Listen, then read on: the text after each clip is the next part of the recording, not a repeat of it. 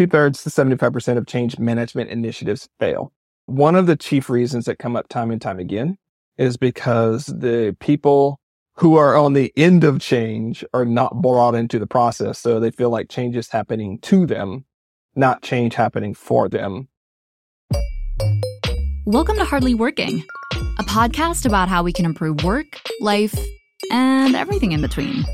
These are recordings from live conversations on Fishbowl, a social network where professionals of the same industry have anonymous career conversations. You can join us live next time on the Fishbowl app. We have events every day. All right, let's get right into it. All right, everybody. Thanks for joining me today. I am your the host of today's Fishbowl. I'm Charlie Gilkey from ProductiveFlourishing.com. I'm an executive coach and an author, and I really help. Well, I do two things. I help people do their best work, but when I'm working with teams, organizations, and leaders, I really help people work better together and to create companies that people want to go to work to and, you know, to create work that people want to do. So this is actually a part of a series. Um, the last thing that we taught, or the last fishbowl was actually an overview of the different team habits that we have in place. I have a forthcoming book coming out this August called Team Habits. Um, and if you want to follow along, please join me at productiveflourishing.com forward slash fishbowl. Um, you'll get to take the team habits quiz, which will just look at the different, we'll ask you some questions and sort of show you based upon your responses, what are the, cat- the categories that are going to be the most powerful for you and your team to work on. So today we're going to talk about how to improve your team's meeting habits.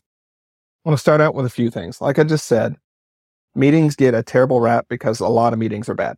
One of the reasons that meetings are bad is, well, a lot of us haven't been trained on how to have, how to host a good meeting. And we don't have organizations that have team habits around collaboration and communication and belonging that allow us to speak up about meetings that are not so hot. So you join me today because we want to work on that and let's get it. The other reason a lot of meetings can be bad is because meetings um, can be, uh, most meetings I've learned in the work that I do are actually crutch meetings. And they're crutch meetings because the other habits, the other team habits around goal setting and prioritization, belonging, communication, decision making, coordination, and supporting each other in the work are really bad. And so we don't know what to do. So we have a meeting as we work on our meeting structures, as we work on those other team habits, what we find time and time again is that we don't need to have nearly as many meetings. So, um, first thing to think about when we start thinking about meetings is why are we having the meeting? And is our meetings a, a result of poor team habits around some other things around like say decision making, coordination, so on and so forth. So that's sort of, in, that's ideal one idea two is I want us to really reframe how we think about how much time a meeting takes because in many people's perspective, when they initiate a meeting, it's like, oh, it's just going to take an hour. Y'all, we know this. It's not just an hour. If you have a team of five people, a one hour meeting is actually five team hours. But wait, there's more. Most meetings takes 15 minutes on the front side to sort of transition into and prep for, and at least 15 minutes on the back side.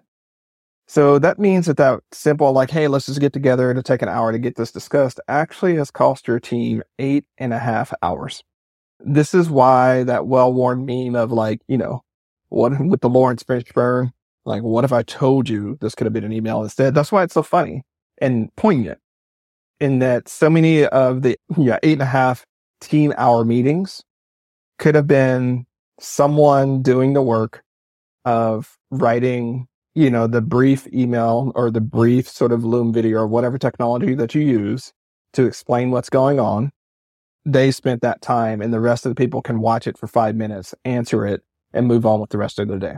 So next time you catch yourself or you catch a teammate saying, Hey, it's just gonna, let's just get together for 30 minutes and talk about this. Multiply that by the number of people showing up, um, and really convey like, do we really need to have that meeting? Last thing that I want to talk about here is to start thinking about meetings and the six different meeting building blocks. Um, this is a way that we can compose meetings and really be intentional about what we're trying to do. And maybe it, that meeting doesn't need to be an hour. Maybe it needs to be 90 minutes. Maybe it needs to be 15 minutes. So I'll just run them down real quick. The six uh, meeting blocks you have, or six different kinds of uh, meeting blocks that you have for meetings. So one is the decision making block. And the decision making block of a meeting is just what it sounds like. It's where you get together and there's some decision, there's some problem that's been framed, and you have the meeting to get to a final decision. Two, planning blocks. You come together and the idea is to go from, you know, the intent or to come from the broad idea to go to some sort of plan. So planning blocks. Third is brainstorming blocks. These are not to be confused with the first two blocks. With brainstorming blocks, the idea is not to close things up. That's what decision making blocks and planning planning blocks are about. With brainstorming session, brainstorming blocks, you're actually trying to open ideas. A lot of people facilitating or part of a meeting get frustrated when people keep brainstorming when they need to be closing. What's happening is the team at hand hasn't actually intentionally coordinated or intentionally aligned around what type of block they need in this moment. Fourth type of block are your bonding blocks. What they sound like. These are where you get to know each other, where you build trust and rapport. This is where you build belonging. This is where you realize that you're more than just workers. This might be those blocks in the meetings where you talk about sports rivalry or the favorite books that you read or you know that light question that I asked Crystal before she jumped out. Like, what was her favorite meeting? Well, it also gave us some time to bond and let me figure out what jazzes her up. I know more about Crystal now. Um, and so that's super dope. Fifth type of block are your review blocks. And this is where you're reviewing documents together real time. You're sort of coming together to either review that or to review what's happened over the last little bit of time to give that sort of thing. And the last block are your update blocks. And what they sound like. There's where you're giving people updates on projects and things like that. In my um, experience, update blocks are overused in meetings. Those are the ones that could have been an email, could have been a Loom video. It could have been, you know, you updating it in your work management software or writing a quick note. But co- because those practices, those team habits aren't in place, we got to spend some time updating each other. And so, uh, for what it's worth, if you're looking for diagnosing, you're, you're using these sort of blocks to look at your meetings. I would say really be careful about those update blocks because those are the ones that are actually the easiest to get out if you use the coordinative technology that you have around you. I am excited about today's fishbowl, not because I get to talk and give you these ideas that, you know, you can get from Productive Flourishing. Again, you can go to productiveflourishing.com forward slash fishbowl. But I'm really excited to get to talk to you and answer your questions and help you sort of improve your team's meeting habits. So let's, let's, let's deliver on that promise. Crystal, let me know that we had a question. So say for instance, how when you're having a meeting and you're trying to stay on topic and you're noticing that certain individuals kind of like veer off topic, how do you keep the meeting staying organized where it, the input doesn't go left and then stretches out the meeting longer? How do you try to avoid that? This is a great question, Nicole. Thanks for asking it. Um, part of what's happening in that scenario is that the different teammate or the other teammate may not have remembered what meeting block that you're in or what the point of the meeting was. Typically what happens is, especially in decision making and planning blocks, people can slide into a brainstorming block um, and sort of start giving that, or they can, you know, zoom up. I'm, as you know, I can be really bad about that, Nicole. The common way of doing this, you might have to tailor it based upon your team and, and where you are, is to call it the parking lot, you know, and say, you know, hey, Taylor, like that's a great conversation. Love to pull that up again. But let's put that in the parking lot for now because we're really trying to ha- like decide about this particular topic and we're getting a little bit off track. And if you do that, Nicole, what it does is it doesn't necessarily shut Taylor's input down and it doesn't right. make them feel like, like they're not valued, but it reminds everybody what you're trying to do and can hopefully get that filtered. Now, the point with this or the practice for everyone is, y'all, if we invoke the parking lot, let's make sure to have a practice so that we actually look at that parking lot as we're starting to develop our next meeting agenda so that, you know, the sort of phrase of let's put it in the parking lot doesn't in practice mean we're not ever going to talk about this again. Right. Right. Does that help, Nicole? Absolutely. Thank you. Thanks so much. Appreciate you asking the question. Philip, I see you. I'm going to go ahead and pull you up. Because I really like what you said about the uh, the six uh, meeting blocks. How do I communicate this to my colleagues without being like a smart ass employee? Without being a smart ass employee, kind of tongue in cheek here, Philip. What we're doing with Team Habits is giving people resources so you can say, "Hey, can we try this?" and then like blame me for the idea. I mean, you can say, "Hey, this might be a cool idea," but I think who builds meeting agendas? Well, let me let me pause. What I didn't say in our setup, Philip, is when I say team, I mean the four to eight people that you work with 80% of the time, right? And in that team, we typically have a lot of rapport. We have a lot of influence. We have a lot of collaboration in there. Um, let's brainstorm it together. Let's, um, let's imagine you were either taking notes or I'm going to send you, you know, some assets after this. What would be the non-confrontational, easy way for you to share it with your team? Good question. Maybe by message afterwards. So let's brainstorm. What, what would you say? Mm, like, hey, I joined this meeting in my spare time and I learned uh, these concepts. Maybe they could be beneficial to our team. I mean, if you want to take a little bit more sort of ownership, would say, hey, I'd like to try to use some of this in our next meetings. Does anyone have a problem with that? And then is there one that particularly jumped out to you that you want to that you want to do, or is it just the idea of using them to shape the meeting for you?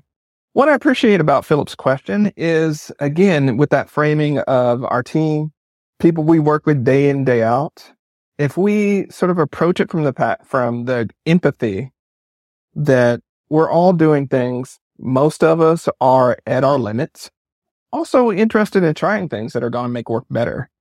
The challenge that often happens is that people don't want to go first and they don't want to own a thing. So you can kind of see what I coached or suggested for Philip in that case was to be like, Hey, there's this idea. I like it. I think it could be helpful for us. I would like to give it a shot. Does anyone have a problem with that? Um, instead of making that someone else's decision to figure out and making it someone else's sort of thing, he can own that. And that takes a little bit of courage because we might try something and it be like it not work well. But it also gets the ball going it also gets things going. You know, and the last time in the last fishbowl, I talked about the the analogy of broken printers, and so I'll pull that one back up for this conversation. As as who's ever thinking about asking a question is will raise a hand. Um, so you know, in every organization I've worked at or consulted at, there's been this broken printer that everybody knows about. Some of y'all are chuckling because you know exactly what I'm talking about. Like it's been broken for years. It's in the conference room and you got to move it out every time you're going to have it do it, or it has that stupid streak in it that always pisses you off, or you got to like press the code four times and hit enter and then, you know, um, send prayers to the tech gods. Like that printer. It's broken. We all know it's broken and ain't nobody fixing it. And the funny thing about the, the really funny and not funny part about the printer is it's like a $500 decision or less that someone can make in 30 minutes. But because the printer is broken, we have workarounds. We don't print things out. Um, it's a pain in the butt. Like, you know, someone has one of those like, you know, F- FML moments where they're just like, I can't do this anymore. All because someone, no one decided to um, fix it. And so meetings can be like those broken printers. Like we kind of all know they're broken and we know it's taken a bunch of our time. We know we'd rather not go to it. And yet we're not making some of the decisions and some of the suggestions on how to fix it. So the team habits approach is to say, Hey, between us four to eight folks, like we're going to be showing up. We're going to be doing this work for a long time. What can we do together to make work better? Because if we make our team's life better, we make 80% of our work better. There's just going to be stupid stuff we can't fix because of whatever reason, but there's a lot that we can. So that's the other main takeaway that I want you to think about when it comes to this is if there's something in your meetings that you're not liking and you're just participating in it, you're actually affirming that habit. Just like any other habit, if you keep doing a habit, you reinforce the habit and you create the tendency to do that, that particular behavior again. So having just a little bit of courage to say, you know what, can we, can we start our meetings with a little bit of bonding, a little bit of getting to know each other? a great question for that, by the way. That's that's really safe for all organizations, so you don't get into you know public soul journaling, which can be really terrifying in some scenarios. It's just like, hey, what's a non-work win that you've had over the last week? What's a non-work win? Starting your meetings with that just as a little bonding block opens up so many different things that you'll learn about other people. You'll learn that there's other bikers and mountain climbers or gamers, or, you know, you'll learn someone loves a particular comic or music. You'll just learn a lot about each other. And we all appreciate being seen and we all sort of can be fun to talk about those non-work wins. And so just that would be one thing you can try to get to know your team better. And why that's important is teams with higher belonging tend to have much higher performance. You tend to be able to get through stuff together. You tend to be able to do hard things together. You tend to be able to have hard conversations and fundamentally it makes you want to go to work more when you like and know and really have rapport with the people you work with. Just remember with your team, you have a lot of rapport and there's a lot you can do to fix some of those broken printers.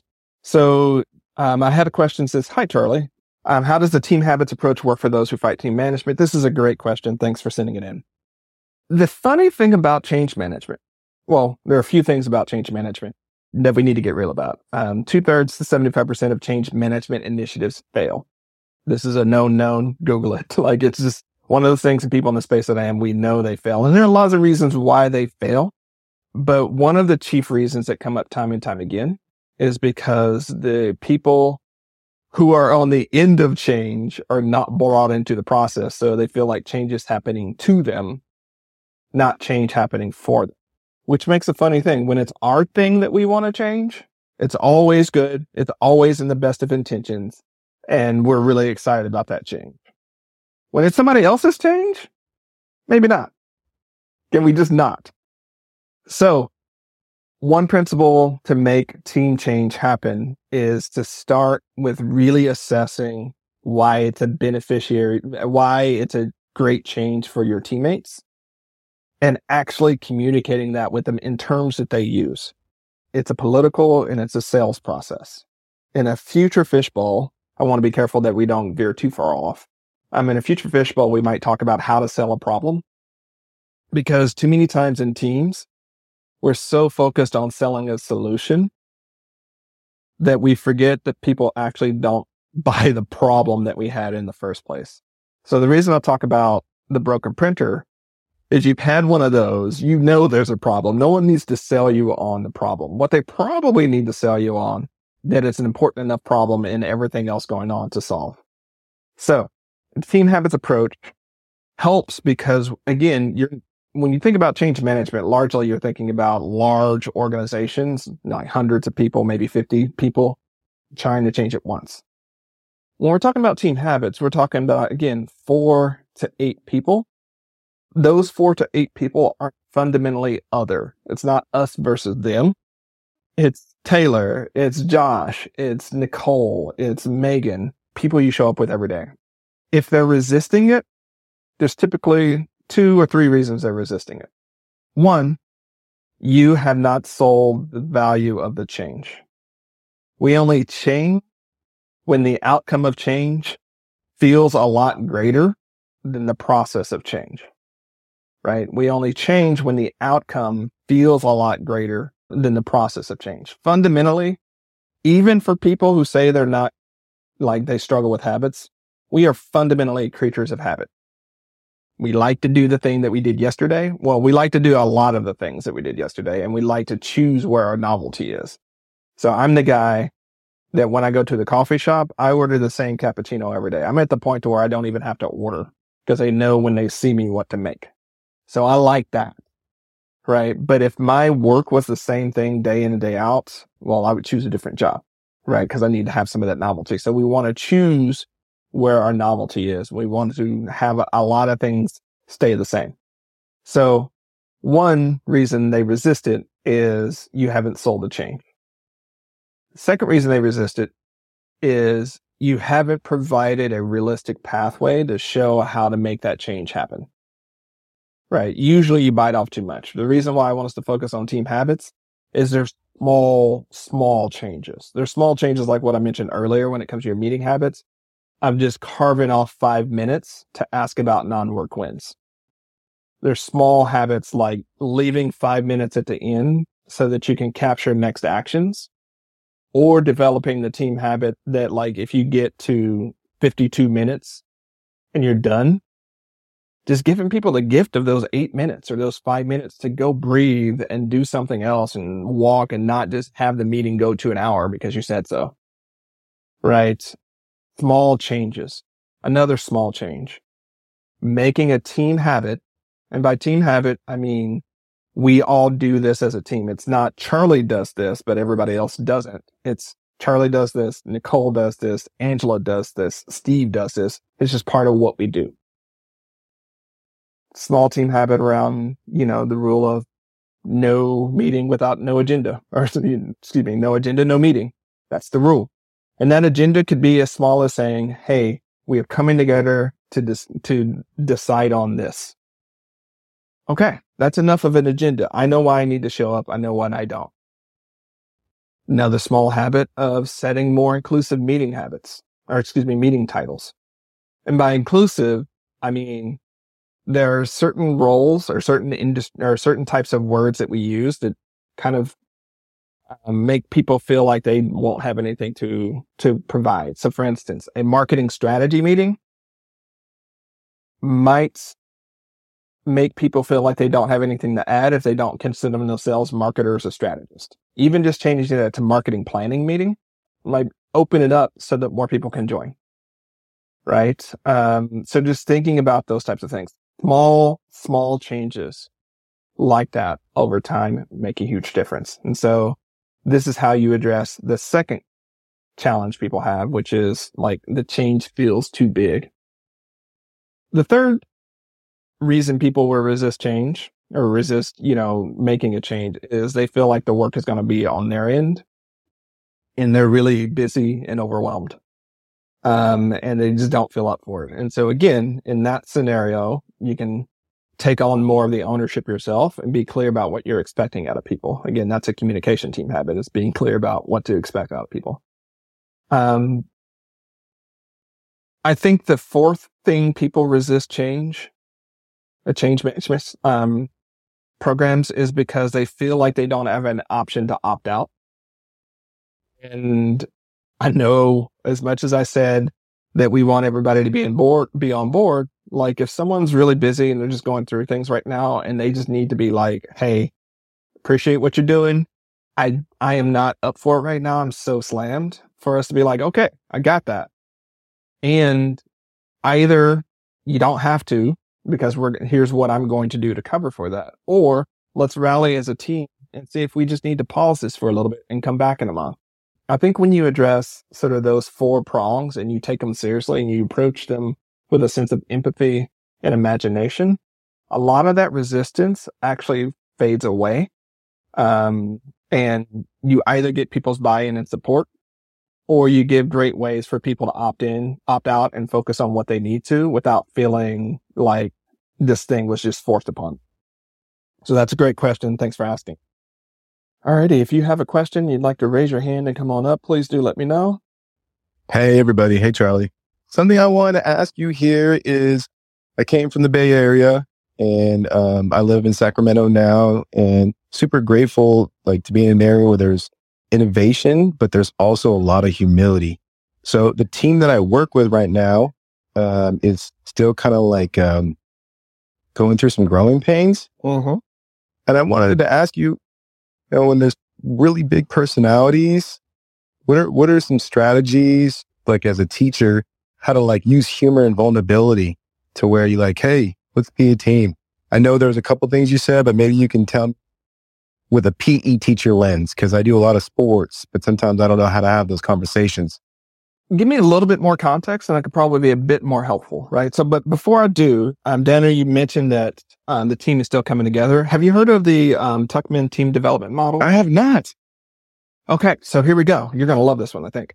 So it's a well-worn model. It's got its critics, but it's really useful for this format. So teams go through four different phases. They form, they storm, they norm, and then perform. Okay. So let's walk through those. So they come together. That's the forming stage. That's the honeymoon stage. That's where everybody's super excited about potential and like cool new people and you get to learn a lot of folks. It seems like everything's possible in the forming stage.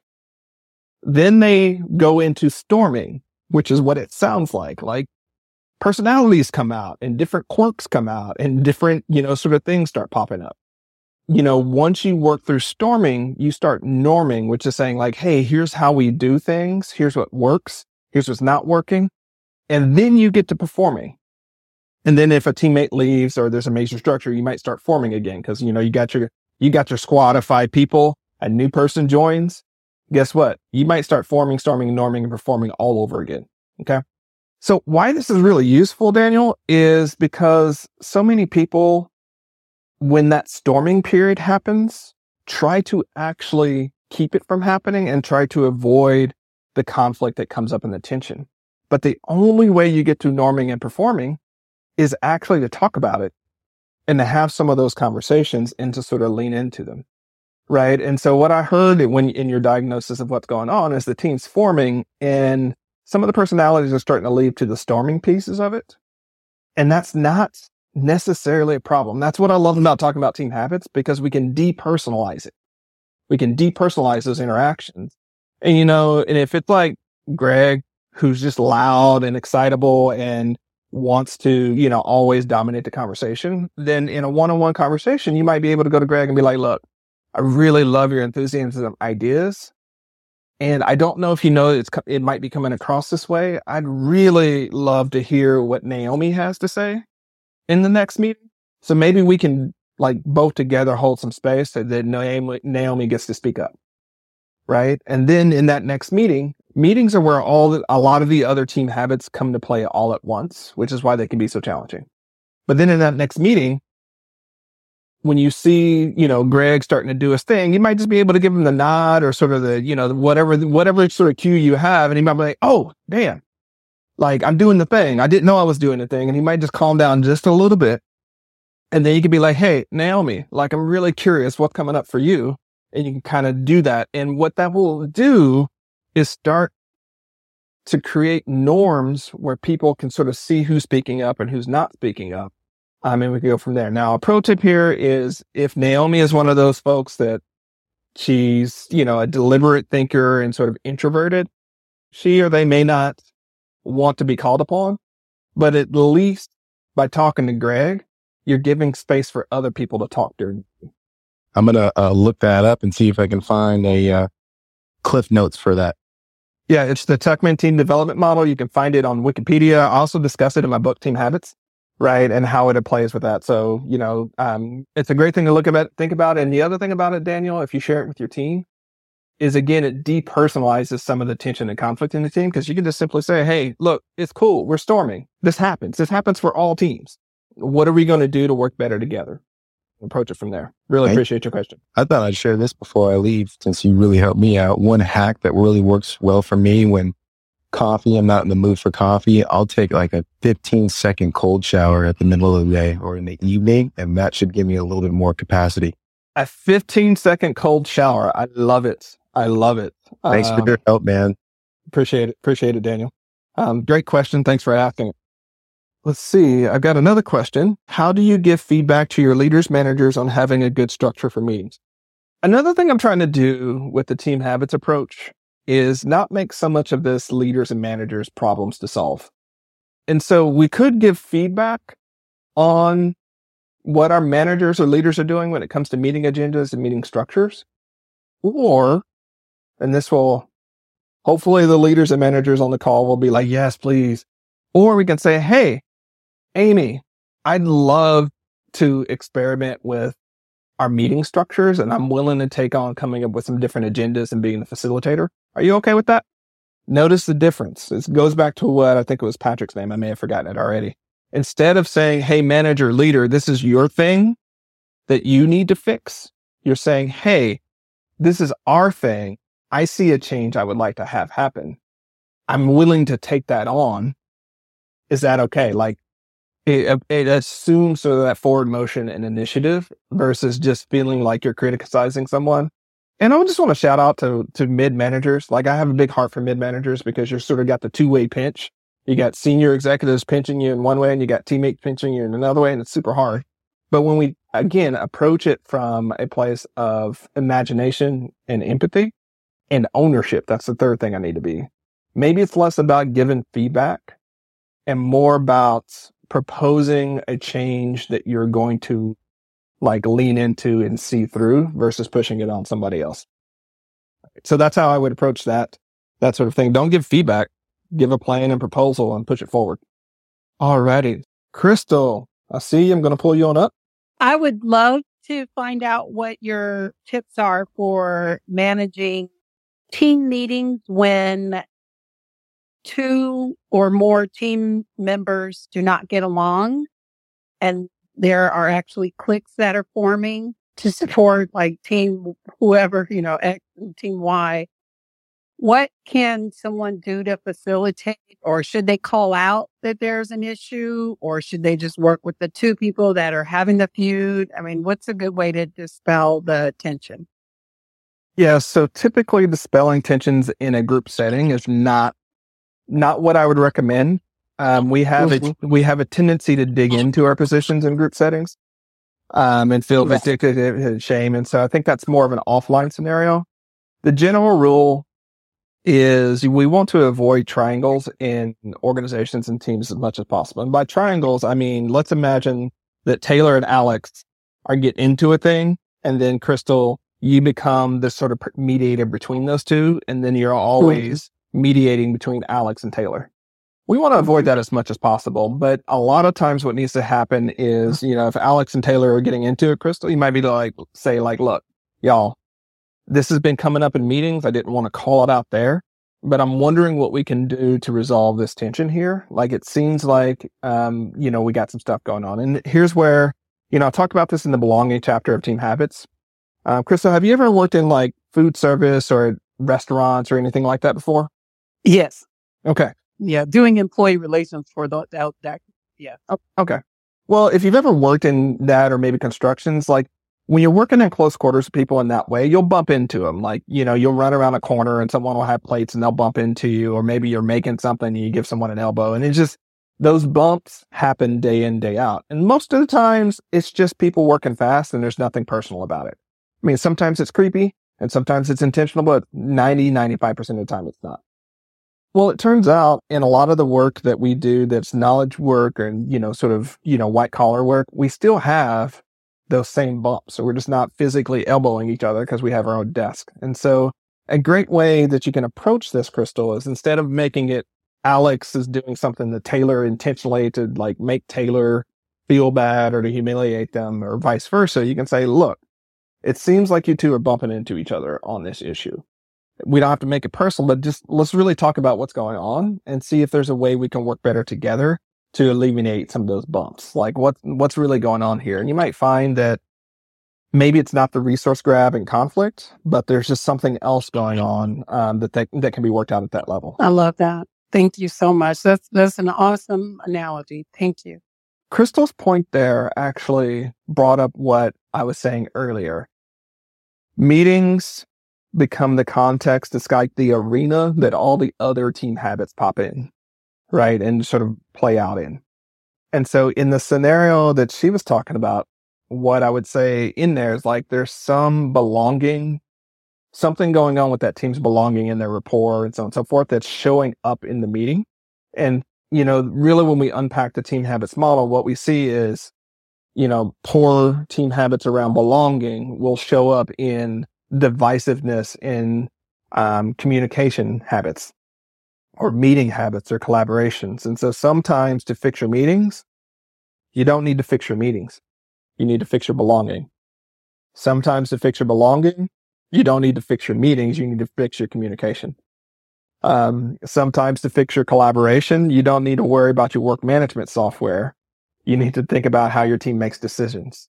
And it's okay that um, you know as you go along in the team habits approach that you start with meetings and then realize it's something else but that you started to fix it and the right thing illuminated was was eliminated is still a huge huge win because at least you can start to solve it better.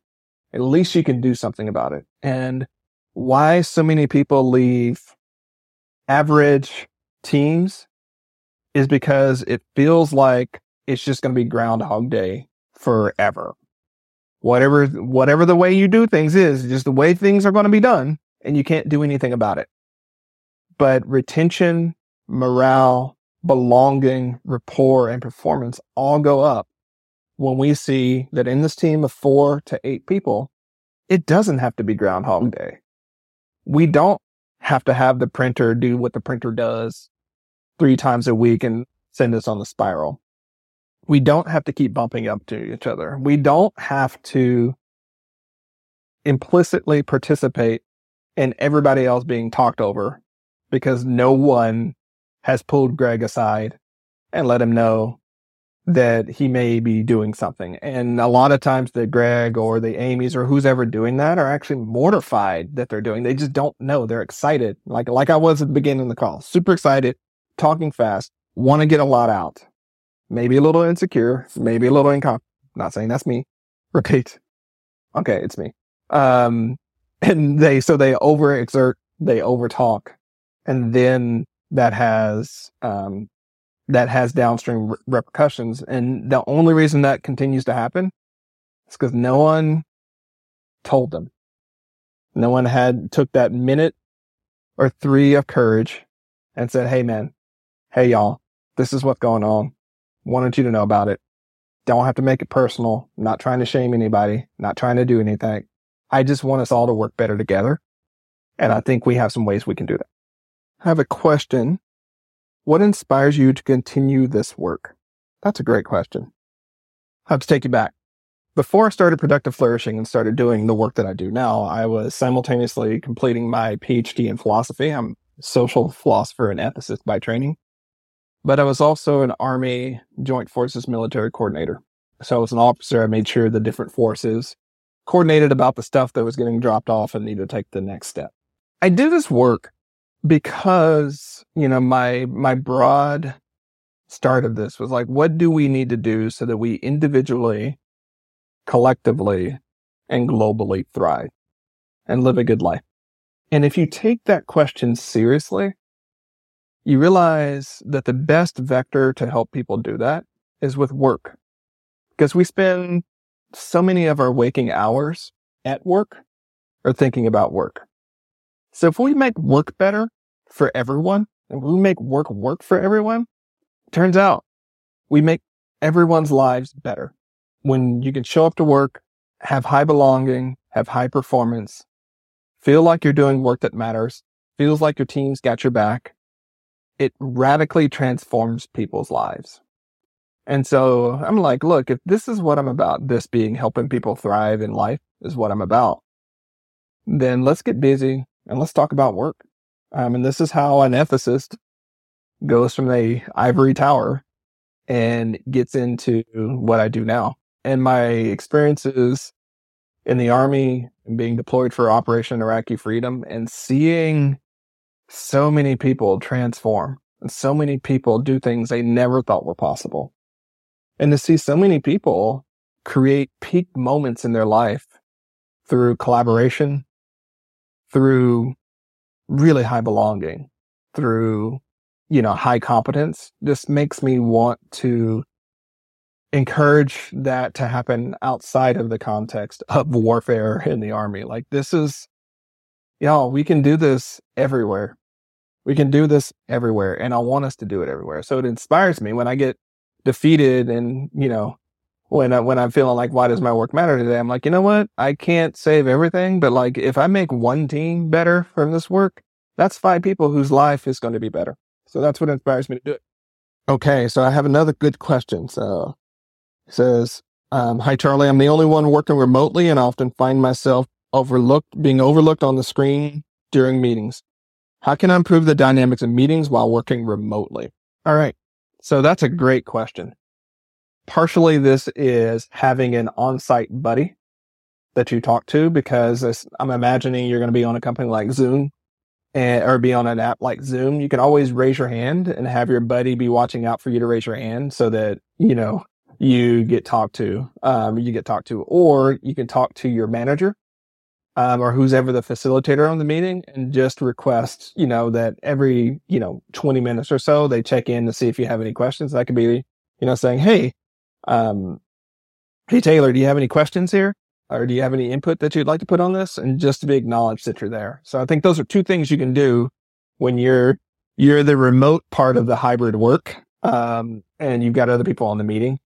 Um, I think the other thing to talk about there, and this is a, a full team discussion, is making it completely okay and coming up with, you know, short codes to be able to say, Hey, I just want to jump in real quick.